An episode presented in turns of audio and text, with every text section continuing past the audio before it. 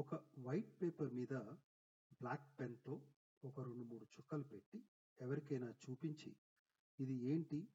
ఇందులో నీకు ఏం కనపడుతోంది అని అడిగితే నైంటీ పర్సెంట్ అంటే తొంభై శాతం మంది ఎన్ని బ్లాక్ డాట్స్ ఉన్నాయో ఇమీడియట్గా చెప్పేస్తారు.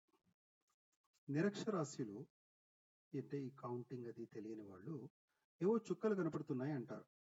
There is no difference in the way human sees things white paper మనము అనుకుంటే మనలో బలహీనతలు అంటే వీక్ పాయింట్స్ ఈ బ్లాక్ డాట్స్ అనుకుంటే జనాలు మనల్ని మనలా చూడకుండా మనలోని ఈ బ్లాక్ డాట్స్ని మాత్రమే చూస్తారు.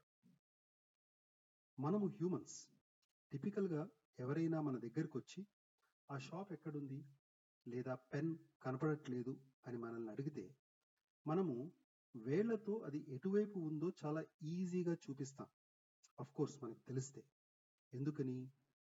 వేళ్ళు మన చేతికి ఉంటే అది మన స్ట్రెంగ్త్ కింద మనము భావిస్తాం.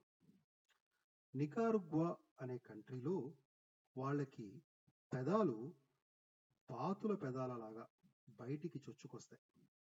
నువ్వు పొరపాటు నికారుగ్వా వెళ్తే ఫస్ట్ నోటీస్ చేసేది వాళ్ళ పెదాలు మాత్రమే. మన దృష్టి కోణంలో అది వాళ్ళ వీక్నెస్ అంటే బ్లాక్ డాట్స్ అక్కడ షాప్ ఎక్కడుంది?